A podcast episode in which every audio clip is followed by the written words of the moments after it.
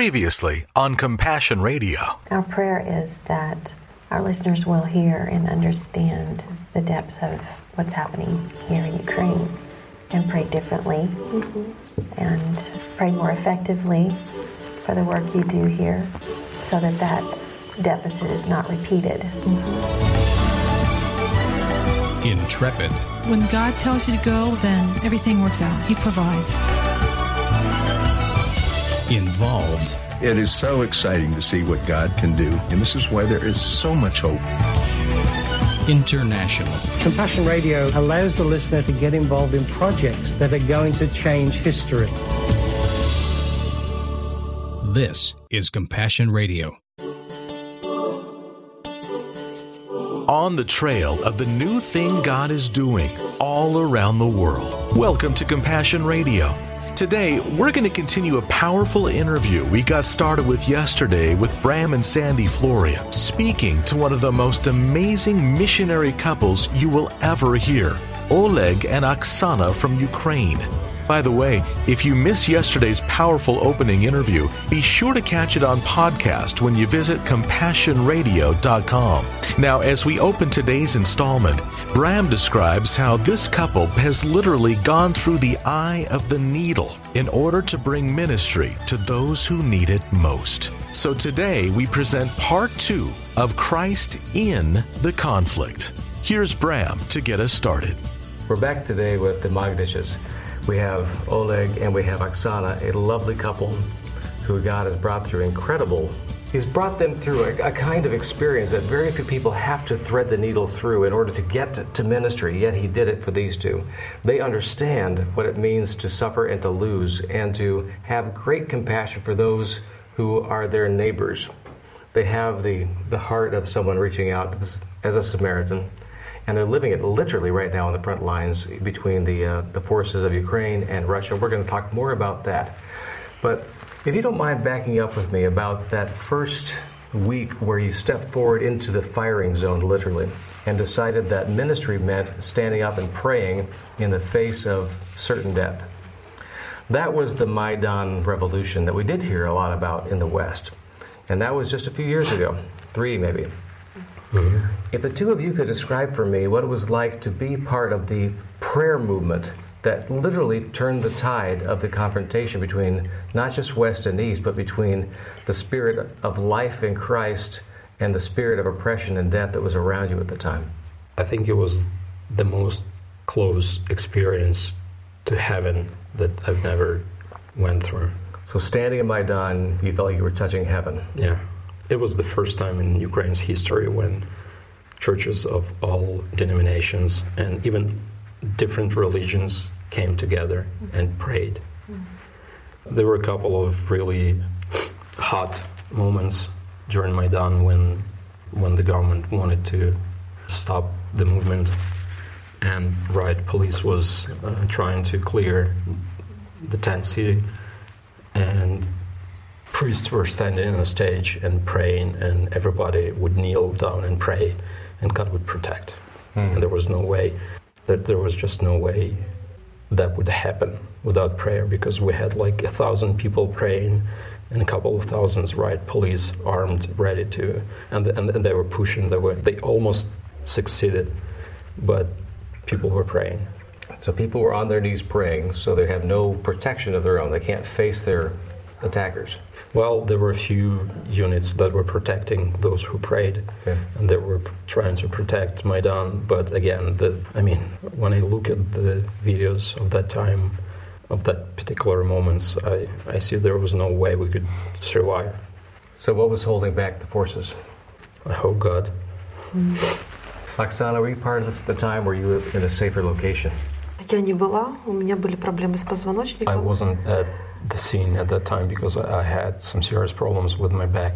Но это было самое такое тяжелое время, потому что я не могла быть рядом. But that was the the hardest time for me because I couldn't be next to him. Но при этом я была все время онлайн, ночью, днем.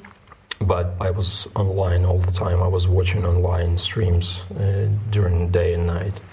Now, was that frightening for you to see what was happening and knowing that your husband was in the middle of it? Очень.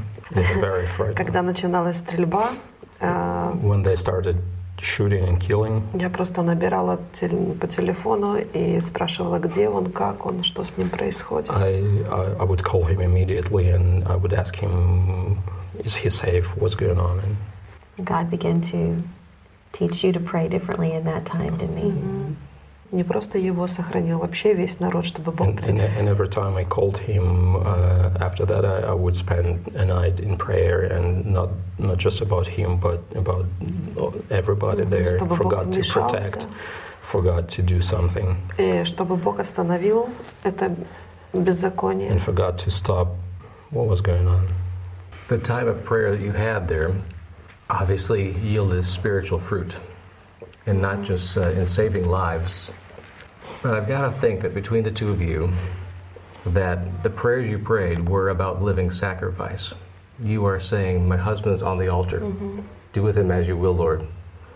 And you don't know if your living sacrifice is going to become the final sacrifice. And yet you trusted the Lord. Mm-hmm. What was he doing in your heart at that time? Доверие. У меня росло доверие очень сильно. И Олегу. My trust to God and to my husband grew up at that time. Я доверяла мудрости Божьей и доверяла мудрости Олега. I was learning to trust God's wisdom and Oleg's wisdom as well. Мне было страшно, почему? I was afraid. Потому что я не хотела, никак не могла вложить в своем мозгу, что это еще раз повторяется в моей жизни. I was afraid because I couldn't believe that uh, something like that, like that is happening again in my life.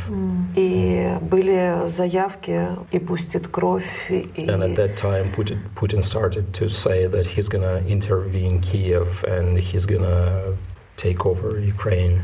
И у меня вставали в голове опять те картины, когда мы бежали. And in my head I had those pictures of us running away. И я говорила, Господи, неужели это опять повторится? And I was praying to God and saying, God, I don't want this to happen again.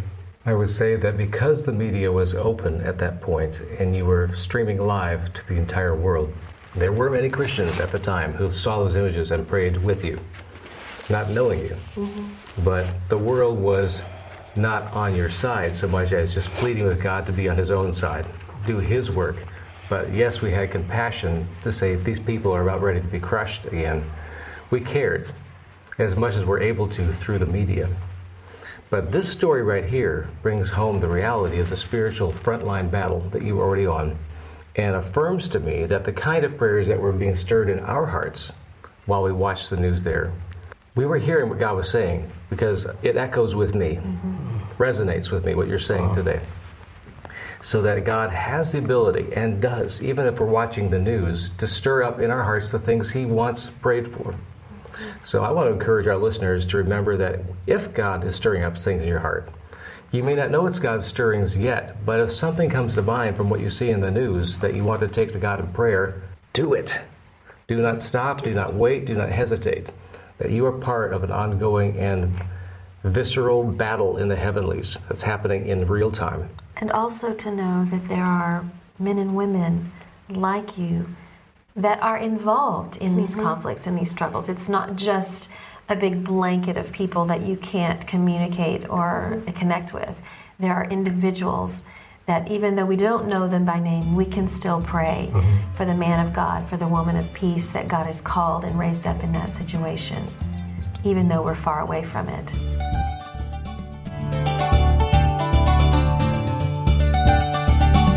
Friends, when this interview was recorded in twenty seventeen, Ukraine was just recovering from the traumatic events of the Maidan massacre and crackdown by the puppet Russian-sponsored regime in Ukraine. The church mounted a robust response and put their lives on the line, not just for political freedom, but for the free expression of religion and an honest press. They vigorously pushed back against propaganda and the undermining of their own autonomy, economy, and peace of mind.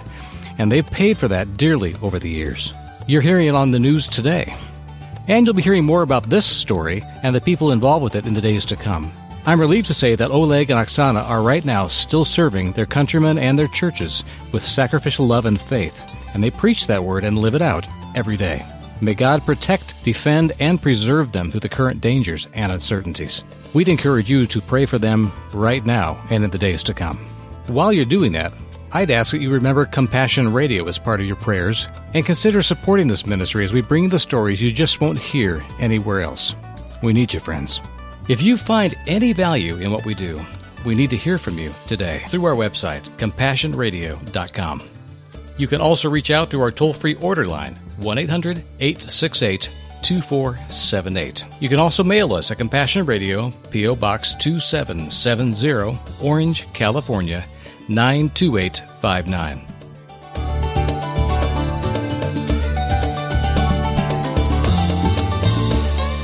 We can still pray for the man of God, for the woman of peace that God has called and raised up in that situation, even though we're far away from it.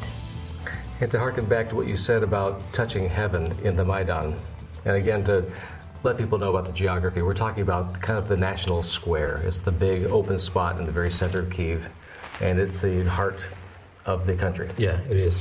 So you say you touched heaven in that place, and you're saying it's because people prayed, and God's presence showed up. So this is, in fact, heaven. If God shows up, you're there with Him. Mm-hmm. And you saw something miraculous happen between denominations that had never talked to each other in millennia. Mm-hmm. You saw peace between Islam and mm-hmm. Christianity for mm-hmm. the time of standing up to yeah. this oppression. And just the idea that people would find a heart for each other of compassion is a big step in the direction, I believe, of the gospel. Because if people can't talk to each other, they can't mm-hmm. win each other as mm-hmm. friends. Okay. And so you brought the gospel very close to people who have never heard it, the real gospel, mm-hmm. because you were willing to stand and die with others. That's a profound message for Christians around the world, I think. We are so afraid of what might happen to us from the others mm-hmm. that we forget that standing with them in their hour of, mm-hmm. of need can be the most profound witness we may ever have on this planet. Yeah. And here in Ukraine, there is nobody that has not been personally and profoundly affected by what happened at Maidan, and what continues to happen through the conflict in eastern Ukraine. And of course, the West is aware of the battle zone there because we can't forget about innocent passengers on airplanes being shot down over the war zone there. So the whole world literally rained down on your war zone, and the world died there mm-hmm. in many ways. That makes it personal for the West. But it is very personal for me because you're family. And we know that the Bible calls us to stand with our brothers and sisters in their hour of distress, wherever you find them. It's not just about who agrees with you. It's not about politics or denomination or even theology. If someone proclaims to follow Jesus Christ and proclaims Him as Lord over their lives, we have no right to not care about them or to come to them when they need us. Mm-hmm. We have about Um, five or ten minutes left on this particular program, but I would like to have you travel with us back to the front lines now about the things you're doing with the troops there. You mentioned on yesterday's program that the first thing that moved your heart to compassion in a practical way was discovering a good friend needed boots. Mm-hmm. Just to walk around in and not get his feet stuck in the mud or freeze mm-hmm. when the temperature changed. So you brought more than a pair of boots, you brought a truckload of boots. There's no going small right now when it comes to compassion yeah, for you. Yeah, we uh, at that at that moment I had my old van that uh, we loaded with stuff, and my friend and I we, we drove to to the eastern Ukraine. We had no idea where we were going, and thinking back, uh, I think we did some stupid things at that trip, but I'm still doing them. So uh, you know the lay of the land now, at least. Yeah, yeah. But we were, since that time, I don't know how many trips we've done, and at some point we decided that, for me personally, the the goal is to keep them alive, to uh, let them come home. But at some point we decided that we need to tell them about God mm-hmm. as well, and we found out that your saying is right, there are no atheists in a foxhole. Mm-hmm. They all are ready to listen, ready to pray. They never question our faith. And, and so with every piece of equipment or something that we were giving away, we would give away a small camel New Testament to them. and a, and a few prayers written down. And so you're not afraid to share the word and to speak the word and to live the word. So you're pretty much firing at all cylinders here, as they would say in America. But I think that, that what you said about no atheists in Foxhole, these men and women that you were going to were seeing that you were committed to them.